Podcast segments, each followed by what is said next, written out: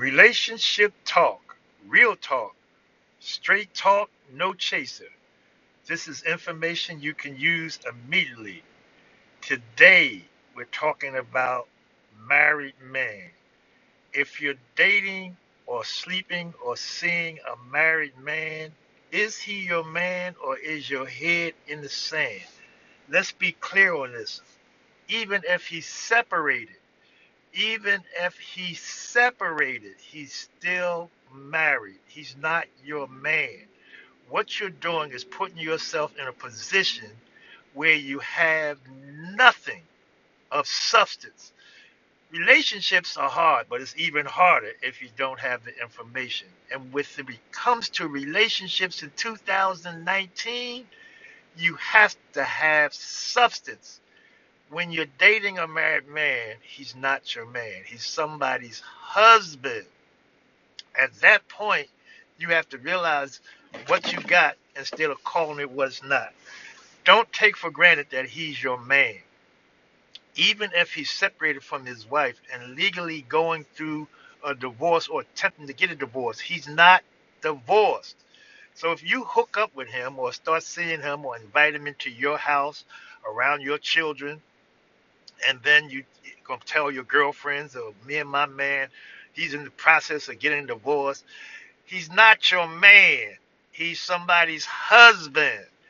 Even if you go away with this man, you could go to Paris and you could take him to Paris. You could co-sponsor him. Suppose your money is longer than his money, and you want to put your money invested in him. You want to buy him a tuxedo, buy him a car, buy him some clothes, Take him on trip with you. Sponsor him. Semi lease the man. It's called leasing a married man. Leasing a man. You do not have any rights to this man. Be clear on that. If you go out of town, you're in the bedroom and he has a heart attack, a stroke, you have to call the next of kin even if you call an ambulance and have him take to the hospital or ship him back to the town where you left, when he gets there, his wife is there.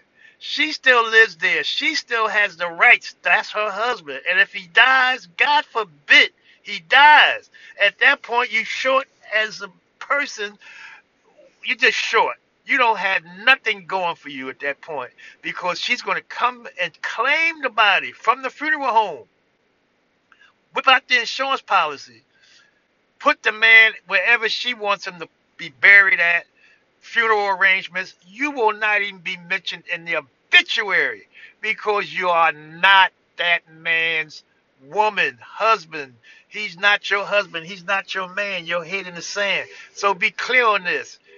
What are you doing when you're dealing with a married man? Especially if you're putting some of your resources into the man, you're leasing the man. It's like driving a car on lease. You have access to it. You can drive it around. You can put gas in it. You can do anything you want to do with it. But guess what? It's not your car. You're only leasing it. And you have to give it back at some point. But the difference between leasing a man is he never is your man. You don't even have no rights to drive the man. You have no rights to get yourself in position to be with the man. It's all in your head. And if he convinced you that you are together, then you fell and bumped your head.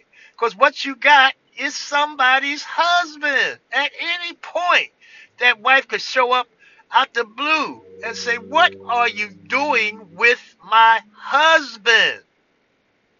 Ladies, don't even get upset. If your husband decides to leave you or cheat on you or want to go with another woman while he's married to you and don't take the actual actual steps to divorce you and be divorced, all that person is doing is subsidizing your man, your husband. They helping you get another candle on the cake.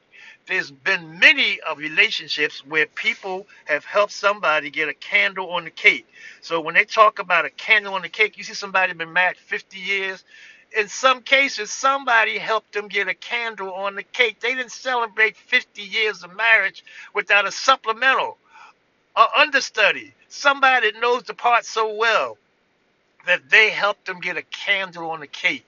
A lot of times people deal with married men, they deal with them, they leave their wife residency and go to their residency. Live with them two, three, four years. Stuff gets a little out of whack, they go back home to the wife like they never left. I know people who've been in jail, who've been in jail, been incarcerated, been locked up, been in jail for 15 years. The wife never got a divorce. She's still married to the man. The new dude that's been living with her in her house, her husband's house. When he gets out of jail, he knocks on the door. What are you doing with my wife? You got to get out of here.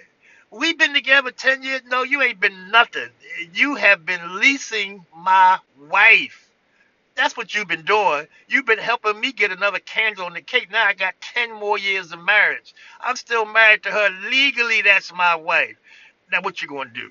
So be clear on this, lady. Don't get yourself in a feathers or ruffles. If you got a man and he's supposed to be your husband and you're upset because he left you or he with some other woman or he called himself going to divorce you or you going through a divorce, until it's final, she's leasing your man.